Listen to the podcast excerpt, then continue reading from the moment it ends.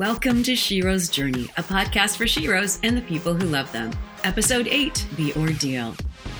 I'm Pamela Prather, and for over 20 years, I've been empowering actors, executives, and curious humans with tools to unlock their voices and tell their stories. Along the way, I found that for me, voice is about more than just how I speak, it's a spiritual journey. It's about connecting my inner voice to the outer world. It's about breath, resonance, and deep listening. It's how I show up every day as a coach, a mom, a friend, a sister, a poetic soul, and a passionate human. The structure of Shero's Journey podcast is loosely based on the path outlined by Joseph Campbell in his book, The Hero's Journey but it's from a woman's perspective. And in each episode, I talk with awesome Sheroes as they answer the call to adventure, battle the dragons, and ultimately win. Plus, there is a segment called Me and the Kid, a chat with my 11 year old son that allows us to experience the world through the open eyes and candid voice of my kiddo. I hope you'll find inspiration, fuel, and even a little laughter as you imagine how you can amplify your own journey in the world. Hello, friends, and thank you once again for joining the Shero's Journey adventure with me. Today's episode focuses on stage eight of the Shero's Journey.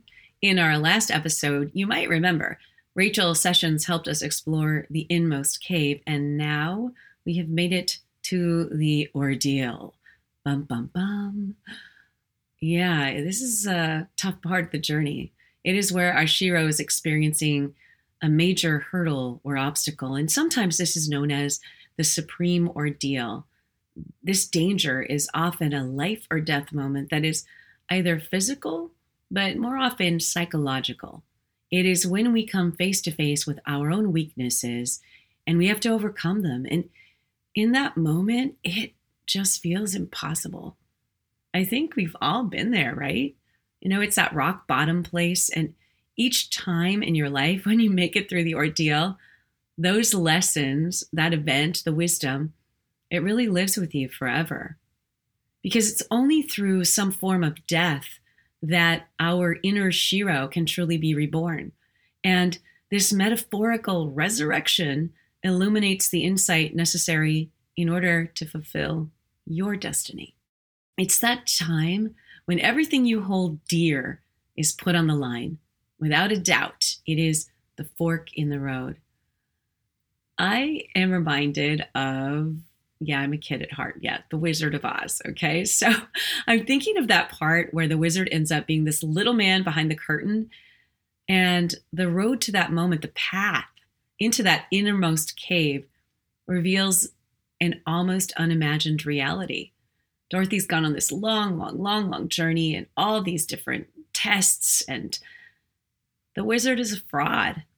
And Dorothy's child must die to find the strength to persevere and carry on. And I am just am reminded of so many moments in my own life, but there is this one particular moment that this death that led to a rebirth for me. And the one that I'm thinking of has to do with the kid you know, my son, right? Now, some of you might know the story. When I was in my 20s, I never thought I wanted to have a kid or be a mom. And I was in grad school at UCLA, and my Shero sister from episode five, Deborah DeLiso, said to me, Wait until you hit your 30s, Pammy. You're going to feel that longing in you. I know it. she was so right you know the story has a happy ending because you've met my kid in this podcast series. But what you might not know is that I went through multiple miscarriages, surgeries, and three failed IVF treatments. and if any of you listeners have gone through some of these experiences, you know how hopeless it can feel and how out of control. So my heart is with you. But I didn't give up. I really didn't. I, I kept pursuing this vision for my desire to become a mother in some way, right? And I met this 80 year old acupuncturist, yes, 80, 80 year old, through a series of happenstances. And I remember him opening his desk drawer and looking over his silver rimmed glasses and showing me a stack of baby pictures, you know, just all developed. People had sent him all these announcements. And he said to me with a twinkle in his eye, You are not the oldest woman I've gotten pregnant. and so it has become a little bit of a joke that the acupuncturist got me pregnant. However, I'll never forget that feeling uh, that I had, that feeling of surrender, right? That feeling of truly letting go and allowing, right? That deep knowing that I had done everything I could do. And now I had to pause and let the magic unfold. I had to sit in my own personal supreme ordeal to experience the metaphysical death of how or what I thought should happen. And would you believe, two months of acupuncture and a night of margaritas led to my mystical child choosing me to be his mom. Today's guest is a mom, a guide, and truly an inspiration in authentic living. Fay Simpson's 20 year career in dance and theater is informed by a psychophysical process of introspection, exertion, and mental challenge, which empowers actors to express their fullest potential and regular people too. She conducts private classes and workshops in her Manhattan studio, the Lucid Body House. And she also offers a two year teacher training program, which has produced 11 teachers that are teaching around the world. The second edition of her book, The Lucid Body A Guide for the Physical Actor, first published in 2008, was released again in August of 2020. The book was hailed by the Drama Bookshop as, I quote, one of the 10 most essential books for the actor. Fay is an associate arts professor at the graduate acting program at the Tisch School of the Arts. She's taught at the Yale School of Drama, where we met, the new school, among others, and has shared her work internationally as well. You can learn more about Fay and her powerful work by going to thelucidbody.com. And as always, I'll share these details in the show notes. But for now, take us on your walk, your run, in your car, or just find a quiet place to chill and enjoy my heart to heart with the one and only Fay Simpson who shares with us her experience of moving through the ordeal. I am so, so honored to be in this virtual space with a Shero sister and to share her with you, amazing listeners. Uh, she is not only kind of a warrior, feminine warrior model, I would say. I remember when I first met her and I just thought, wow, I want to know her. And we were just chatting before we started the recording today. And I feel like Fay Simpson is kind of a, I guess I would say like a soul sister kind of person that I vibrated with in another lifetime. I don't know. Uh, maybe I'm getting too weird for you guys, but uh, but you know, I'm just going to go there with it. And we are in the ordeal. And Fay has written, as I said earlier, uh, a, an incredible book uh, called The Lucid Body, and she talks a lot about chakras and energy and healing in her own journey. But I thought today, as we explore the ordeal, which is that part of you know that deep place where it's really scary. It's like that life or death moment, and it can be physical, it can be psychological. And um, you know, as I said, this this podcast is a little bit based on you know Joseph Campbell. Uh, I mean, it's based on the hero's journey, but from a woman's perspective, right?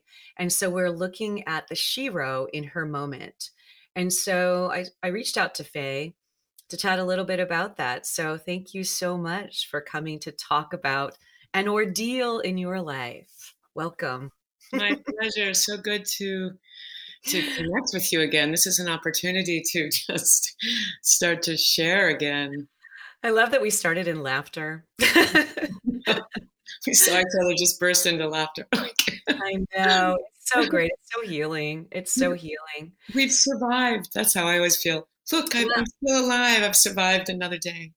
you know, I mean, it's such a beautiful thing to celebrate our lives, you know. And I think sometimes when people are in the middle of an ordeal of some sort, it's super scary and it's hard to feel like you can get through and no one like last month i was talking to or the last episode i was talking with rachel sessions this really wonderful shamanic healer and you know it's like no one can do it for you but you have these guides along the way that help and i wonder if there was a time in your shero's journey that you thought about that you'd like to share with people uh, where you really felt that ordeal happening i certainly did um, i call it picking a wild card that completely changed my life and is now the reason for the basis of the lucid body work that I do now. So I think I had I was a modern dancer. I was a choreographer. I was I had a company impact theater creating work and my child I had had been married, I had a child. We were living on a houseboat, and uh, about and I was living the life. It was extremely exciting, creating, partying. Then we had the baby. Then the partying stopped on my part, but not on his. So we separated. So mm. then I am on my own choreographing. I start teaching to try to help with bills. And then I, so this was around uh, 88. The virus, the AIDS virus, had started circulating, and I was a modern dancer. We were all kind of, kind of laughing about it, like, mm. oh, be, because they were already uh, demonizing homosexuals. And we, the artists, the pansexual people, were not having it, right? We, and then, so be careful of gay men crying, you know, all of that. We were joking about it. And uh, I did, I separated from my husband and I did sleep with one of my dance partners and uh, sure enough, a few months later, he comes to me and shows me he's got sarcomas. Holy macaroni. So you're a single mom, thinking you're, you know, you're reinventing your life, open hearted, open loving, and all of a sudden, boom, the wild card. Yeah, creating, creating. That was I was a choreographer. I mean, I was. Wow. If someone said, "What what was your career thrust?" I was working with Manhattan Class Company. They were co-producing. I was uh, choreographing and devising new material was my thing, and I felt good at it, and I got a lot of acclaim for it. So uh, you know, I went tested. I got this. I remember the moment that the doctor said, "You have tested positive for the AIDS virus," and I was like At that point, people were dying. People were dropping dead. In that next six month period, people from the company I had worked with were dying. Um, the dancer that I protracted this from died. Mm. One of my best friends, yeah. And uh, I thought there's two ways of going about a crisis like this. One is to kind of surrender, be a victim, and feel like this is the card you pulled, and I'm going to go down gracefully. Mm-hmm. And maybe I would have chosen that. The, the thing is, I had this child. The idea of someone else raising this child was totally unacceptable to me. Completely unacceptable we both share that we are, you know, single moms with one child. And I think there are many women who can really resonate with that feeling of being in that deepest, darkest place. And it's that love yeah. that is going to pull you through. So you're there in the midst of this. And then what? And um, just so you know, there's, I can't have any more children, the doctors say at that point. You can now, but at that point, right? So I was looking at suddenly things were changing. Like I thought I would move into um, acupuncture, they wouldn't accept me. because of needles and blood. All of a sudden, doors started closing.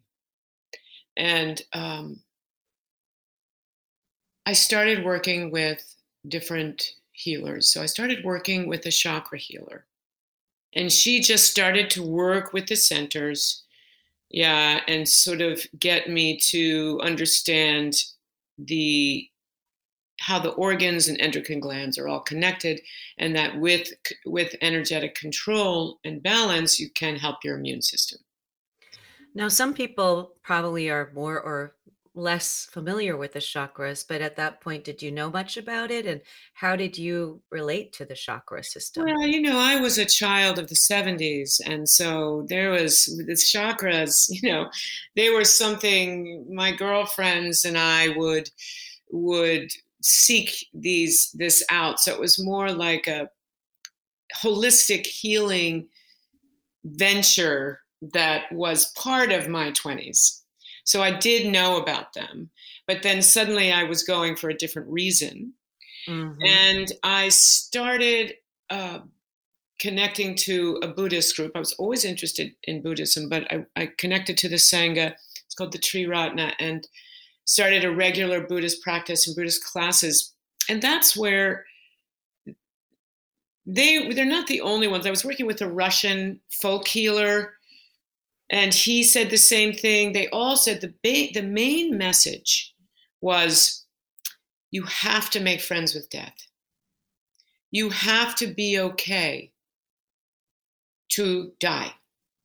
Because if you accept that, that that that is coming sooner or later, then your immune system is going to relax. And you're not going to be firing the adrenals and putting the whole uh, the vagus nerve going into oversympathetic drive. And all of a sudden, because that was my tendency, my tendency as a as a Gemini choreographer dancer was I was an overachiever. So this was this different so this is where my path started to change because I was like, oh, I can't do five different things. I, I, I can only do three. and I have to recognize that today might be my last day. And so it calmed me in a way. And then I went to Arizona and I was uh, hiking and I met the shaman woman. So the shaman woman she was the one that really not just put me back on track, but she made me thrive, like almost accept this as a gift. Mm.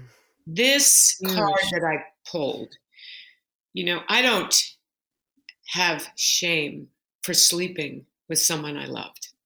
I don't have shame around that and that's what a lot of society was saying around hiv that we should be shamed there was we were marginalized and one of the reasons that i made that film is i was so tired of covid this covid people my age saying this is the first pandemic we've ever had this is the first epidemic and i'm looking at them like really where were you in the 80s and the 90s when my colleagues were dropping dead there were funerals, three or four funerals every weekend in Manhattan that were packed, and they were young people dying.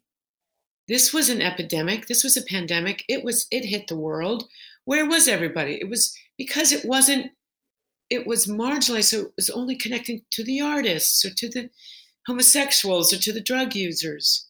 Mm-hmm. Right? And here I was, a, a white female in an advantaged situation where I couldn't talk about it because I didn't want my daughter ostracized.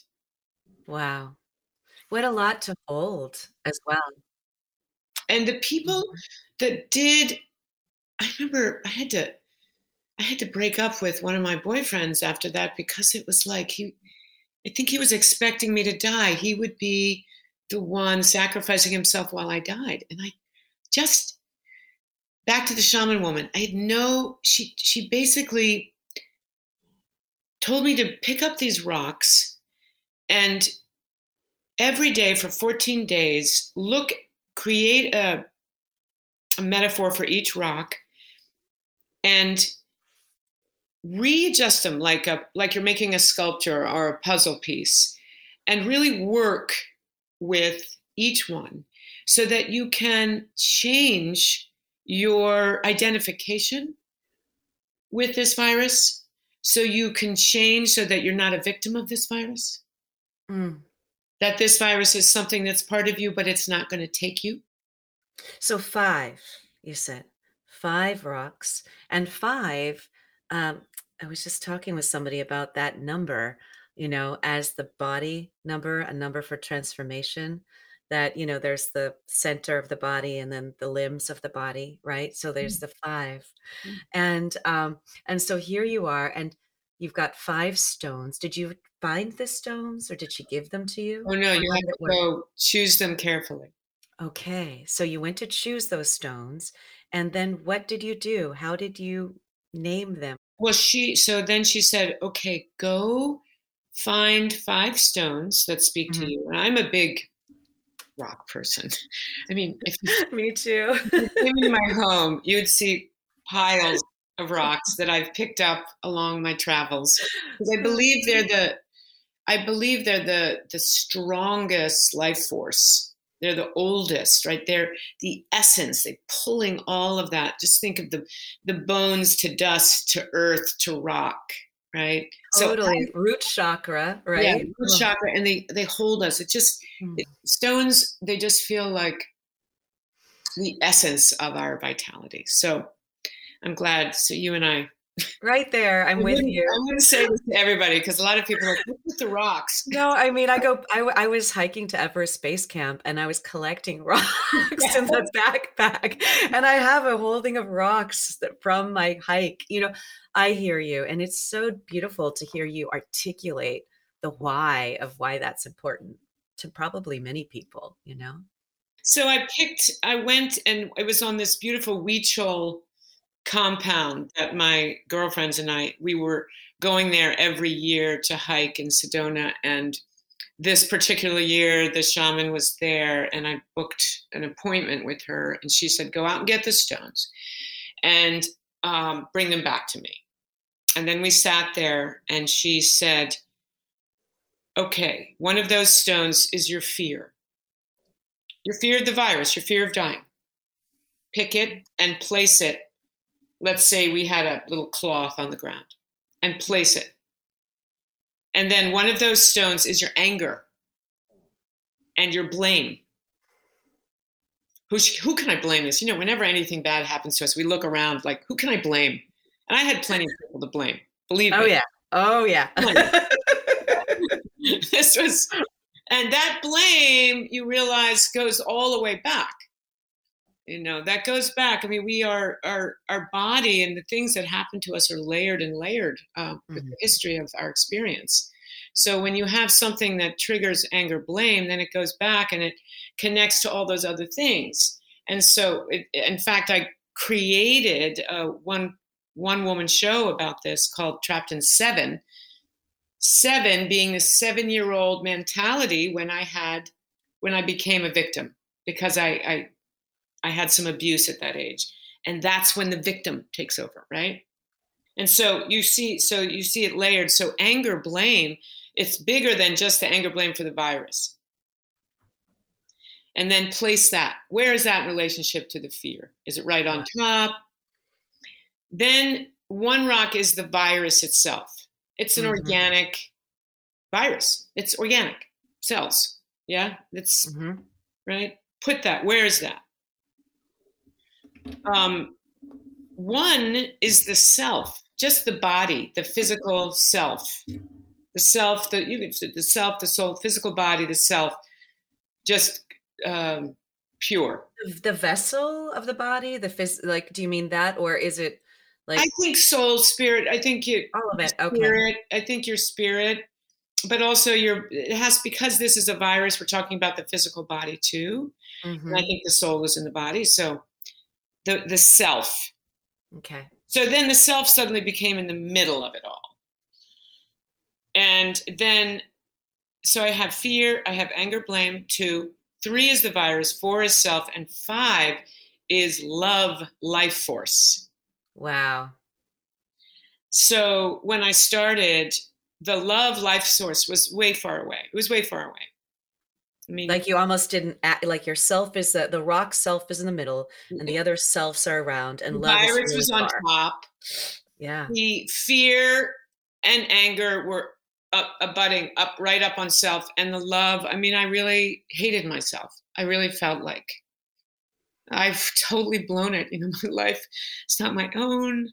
Um, I'm rolling down a hill. I, you know, I I was raised with such love and I've blown it. I'm a total, you know, I, I just really hated myself for for making what felt like a a mistake that there was no going back from. And so that's of course what the shaman was helping me with was every day, you know, moving those rocks mm.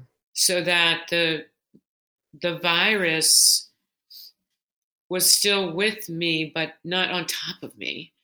And this, the more the the love life force kept, you know, coming in closer, the more I could let go of the anger, blame, and of course the fear is the vital one because, as I said, the the fear. There's something about being a warrior, a she hero, is about stepping into it's a good day to die.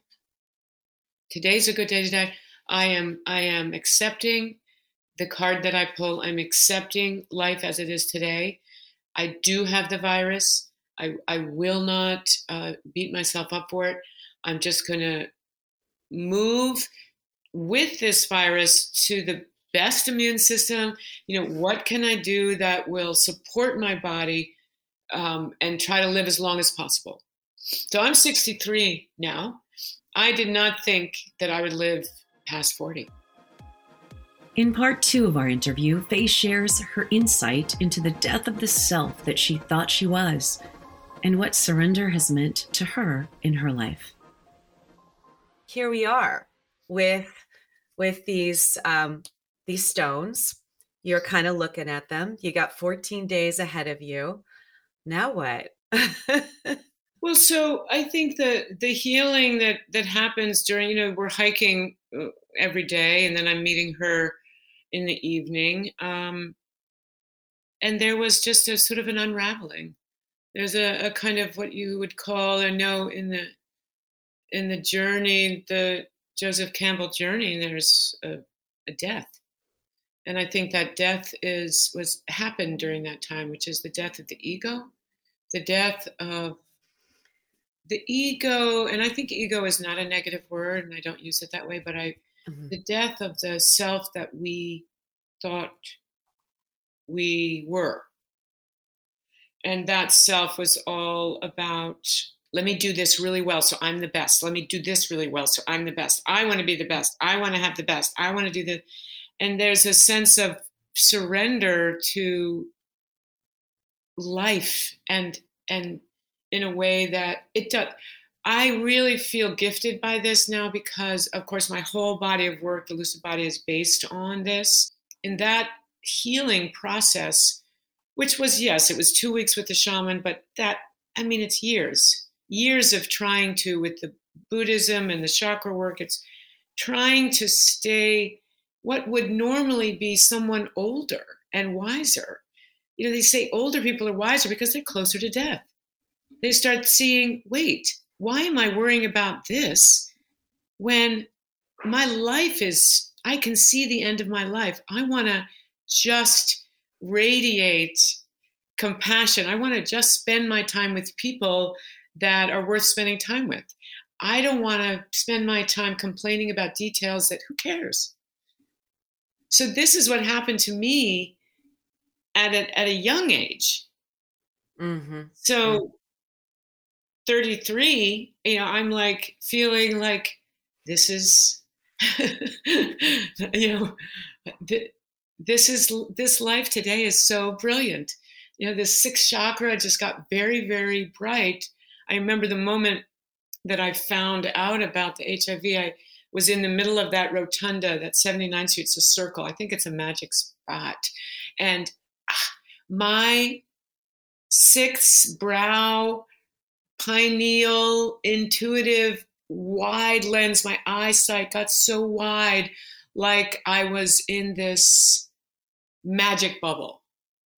And life seemed so precious and so fascinating. And I wanted to just gobble it up. And I think that's that's the spiritual journey. I think that's that when that whole idea of accepting impermanence, yes, it means death, but it also means age. You know, like the idea that people are always trying to hide their age or they're embarrassed about the age. are you kidding? I am so lucky that I'm still alive. Mm-hmm. Mm-hmm. I feel mm-hmm. so happy for each year. Why wouldn't I celebrate that I'm this age now and this age?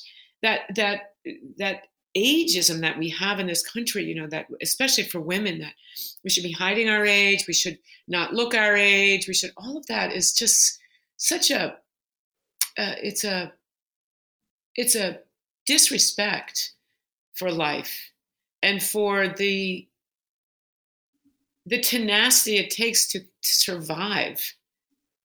Right. So I know I, I have a different view because I am a survivor. Many of the people at that point did not survive. And I am grateful and thankful. Um, but it changed, just changed how to go about who my friends are. So you talk about making two cups of tea in your video, this idea of making friends with death. And I wonder if you could talk a little bit more about that in terms of moving through the ordeal in one's Shero's journey?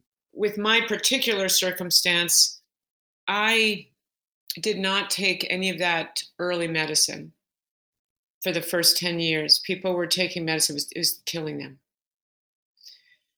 Which was why I was a little funny about taking this COVID vaccine. I was like.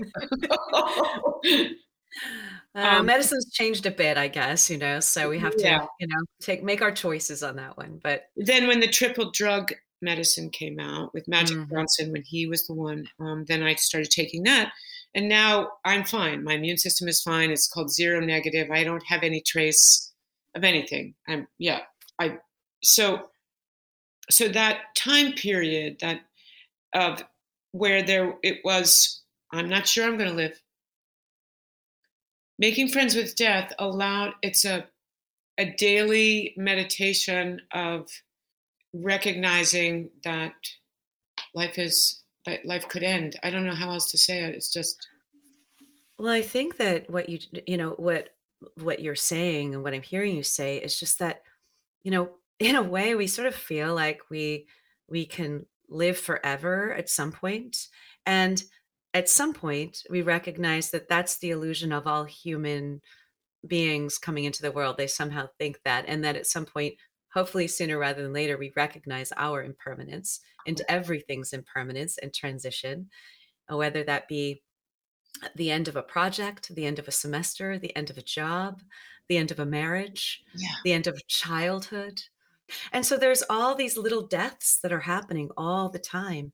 And the more attachment one has to them, the more pain one experiences. But the more open hearted, the more accepting, the more we can have tea and befriend, you know, all of these experiences, that leads to more rebirth. And that leads me to ask you about the birth of the lucid body and to talk a little bit about that incredible body of work and the mentoring and the teaching and all that you have created uh, to share with people. Yeah this it was not my plan. As i told you earlier my plan a famous and incredible choreographer director uh, but this this started to go in a different direction. So it's interesting that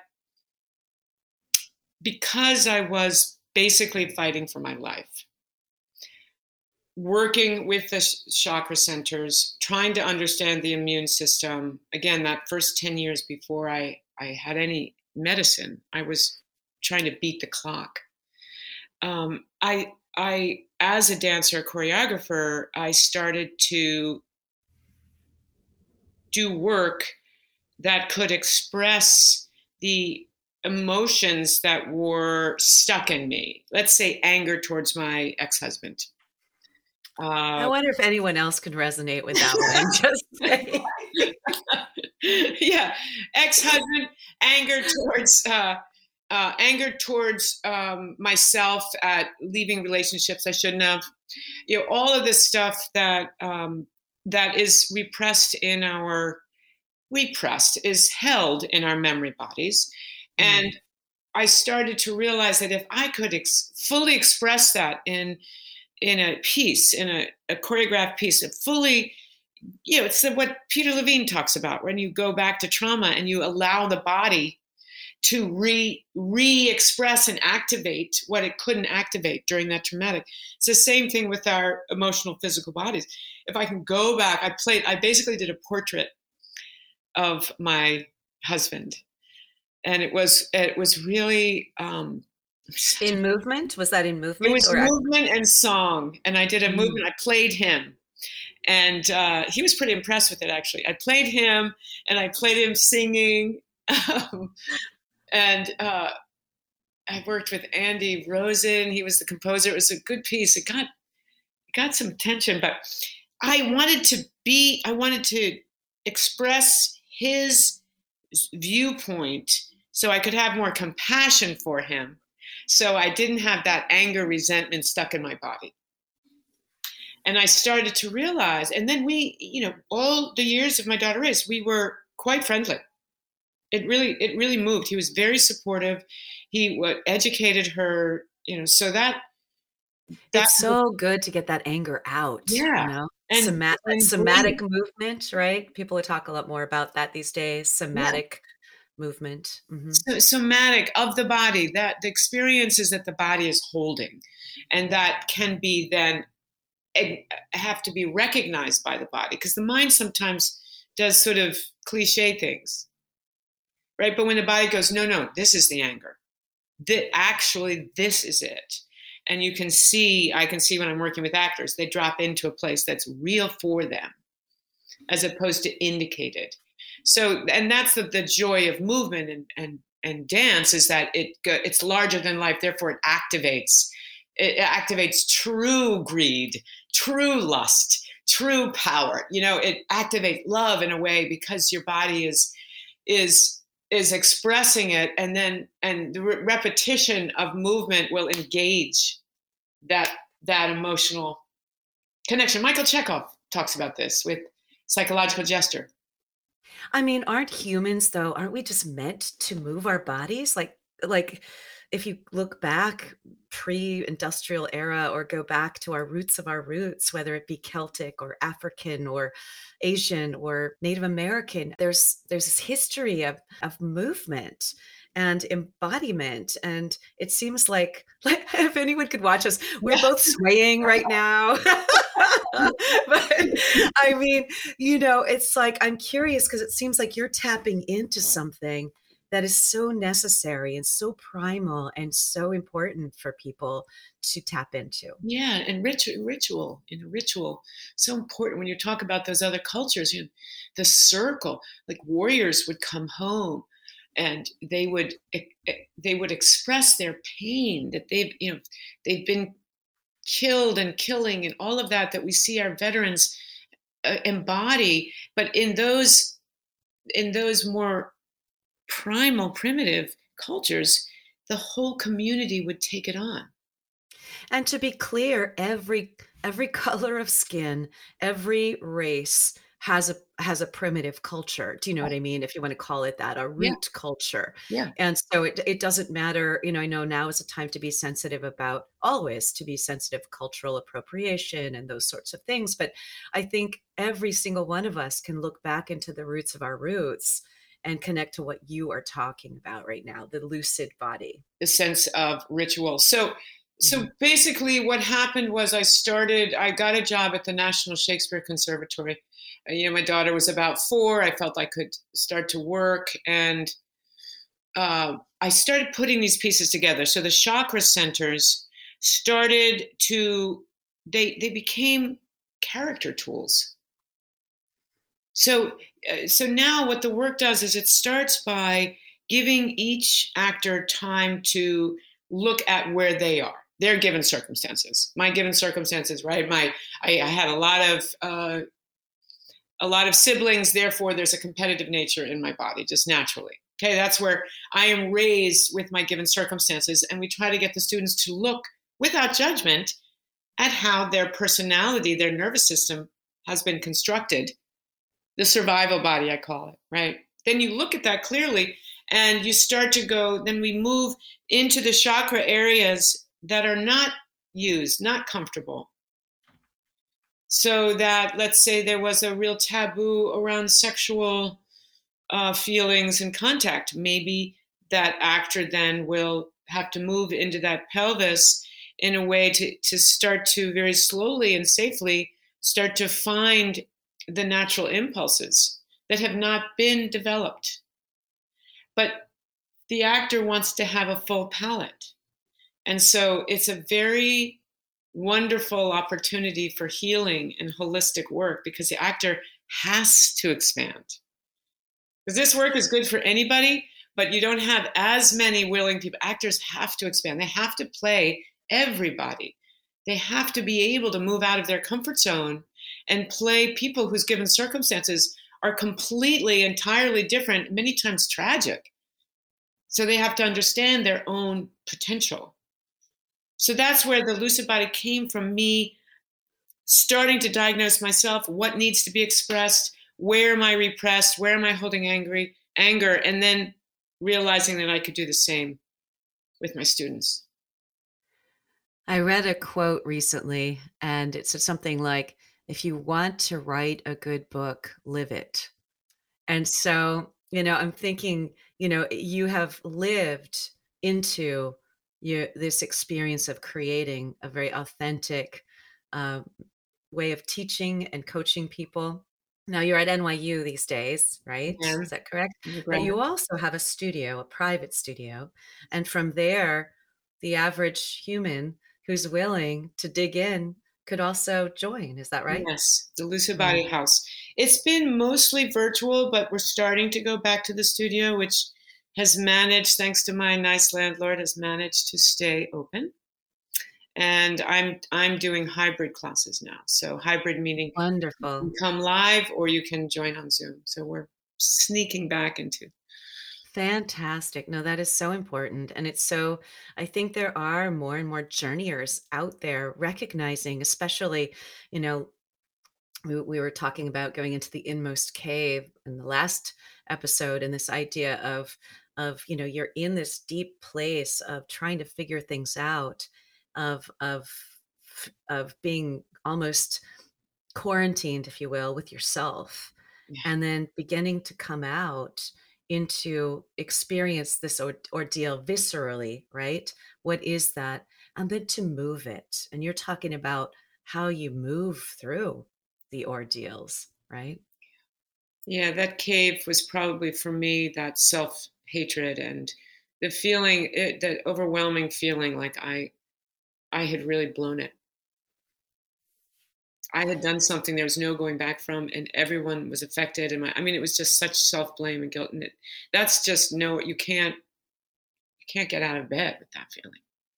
So that's the cave, and then for me, it was just facing the idea of, um, okay, I might die in the next five years, but what's this five years look like? What's this day look like? I became very, very, very um, prolific. I choreographed a lot, a lot. I was so because I felt like I was going to die. Before that, it was like, oh, there's so many good choreographers out there. What do I have to say? And I got, I got very ferocious and fearless about doing whatever I wanted to do and living life, being very independent, and and I think that shows up in in my daughter. I think that she reaped the benefit of that. Ferocious. Thank you for your ferocious, yeah. fierce, beautiful energy. This has been amazing. I am so grateful. Namaste. so good to talk to you. Thank you so much for being interested. I have a feeling that Fay Simpson's inspirational wisdom will help you on your journey. Find out when her next workshops and trainings are by going to lucidbody.com, where you can also order her fantastic book, which I happen to have a copy of as well. Now, coming up, Me and the Kid, where you get my 11 year old son's perspective on the ordeal. P.S. He will be 12 April 16th. Shero's Journey. Shero's Journey. Me and the Kid. The kid. The kid. Me and the Kid. Yeah. Hi, Harrison. Hi, Mom. How you doing? Pretty darn good. Really? Yeah. All right. Well, that's good. You know, I mean, today we are talking about the ordeal, and I know you've had some challenges this year with school. And yeah. Yeah, I know. Well, Who let- hasn't, though, right? Let's be fair. Okay. It's not been challenges with my grades as much as challenges with getting to do my school as much because So you're, you're talking about that whole COVID thing that everybody's stressing out about, right? Yep. Mm. Mm. yeah, no, but you're not the only one. And I, I imagine, you know, first of all, I'm really proud of you because you're working through this stuff. And uh, second of all, you know, I imagine, you know, other people could learn from some of your thoughts. So, first of all, what does it feel like when you're in the midst of the lowest of the low? Do you remember a day or a time that you felt like that a little bit? admittedly almost every day A little. Well, I think you felt like that a little bit today. Do you remember that? maybe Yeah, maybe. And you just were. I remember you. You were kind of frustrated and almost like just angry and sad. You were even sad a little bit today. Do you remember that? well yeah because i did like eight assignments and only got 1% done Yeah. Let me- Qu- quickly i'm going to explain like how my school works Mhm. there's a certain percentage I have to do by a certain time Yeah. in assignments, and usually one assignment equals one percentage. But I did five assignments and only got two percent done. I was quite frustrated. so. people could relate to that. Sometimes you think you've done a lot of work and you only move the needle a little bit forward, and you just feel like, geez, man, I'm working so hard. Um, and so it's no fun to be in that place. But what are your choices when you're in that place, when you're feeling that kind of deep frustration? Well, I'd say one of the feelings I feel is probably sadness, Mhm. um, anger, Mm, other stuff. yeah, I hear you. Because I feel like there's two main bad feelings you'd call them, Mm. but I, I, they're not necessarily bad, but they're Mm. they're feelings. Mhm. two main categories are mad and sad that kind of link together and they also expand like with sad there's depressed down uh, whereas anger is like Mm. i'd say unforgiving enraged Do you like ever that. get angry or sad at yourself? Uh, Mad with mad at you? Like get like mm, maybe maybe. I don't know. Like, I don't, I can't even really say that myself because it's like, it's something that people around you can see, but it's Mm. harder for yourself to see that. Good point. Good point. So when you're in those tough places, what helps you get out of it? What helps you move through it? Well, um, I mean, there's physical things like Ooh. some people like they have like stuffed animals that make them feel Mhm. good, or some people reading, but like my friend Hayden, he loves to read books when he's not feeling. Or you good. could go play, play Nerf football with your mom outside. That's helpful. Yeah, I guess, Yeah, I yeah. guess that's one of them as well. Playing soccer, you have like a, you know, sometimes just knowing you're going to run outside and kick a ball around that can help too, Yeah. right? Yeah. So physical activities can be helpful when you're feeling a little bit down and frustrated. Any other thoughts? Encouragement. People out there getting getting through this COVID I thing. mean, getting yeah, out of it all. encouragement, sure, but like, Mhm, I think I'd say for encouragement, mhm. probably no day repeats itself. Like, even if you have a bad day, maybe you have a worse day.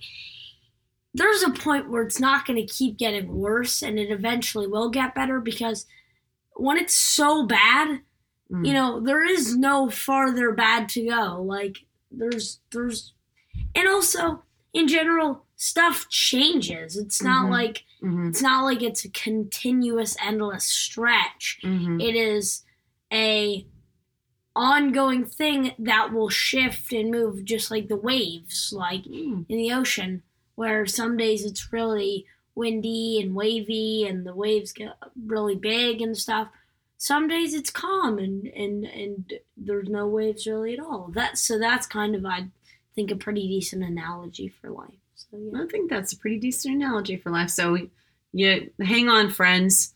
If it's rough waters now, waves will smooth out later. yep I love you, Harrison. love you mom Mm, mwah. Best kid. Lucky to have this kiddo. bye bye bye. That's all for this episode. Thanks for joining us on Shero's Journey podcast. You'll find extra info and links in the show notes. Also, please make sure to visit us on shearsjourney.com, where you can subscribe on iTunes, Spotify, Stitcher, or wherever you like to get your podcasts. While you're at it, if you liked our show, we'd really appreciate a positive review on iTunes. And it would be great if you told a friend about us too. Thanks, Harrison, and thank you, listeners, for joining us and bravely traversing your own journey. By the way, if you do want to see more of my wise kidlet, you can find all of the videograms of me and the kid on our Shero's Journey IG page, or just type in Shero's Journey on YouTube, and you'll find us there as well. Happy birth month to my son and his auntie, my sister Christy. I love that my sister and my son share a birthday. Also, my special Shero shoutouts go to Fay Simpson, a truly gifted artist, author, and wise woman I am privileged to know. Thank you so much, Fay, for sharing your deep and inspiring stories of healing through your experience of the ordeal. Thanks also to my fearless production assistant and always superstar Shero, Emma Bird, for her awesome designs and endless, endless positivity. Mike Toda, podcast producer, Randy Savage for the show sweepers, Tord Funk, who composed the original music for my show, and big love to the awesome Sheroes and supporters in my life. You know who you are. And of course, a giganticus shout out to all the Sheroes in the world and the people who love them. Find your light in the darkness. You are loved. You got this. Keep climbing those mountains and slaying those dragons. See you next time.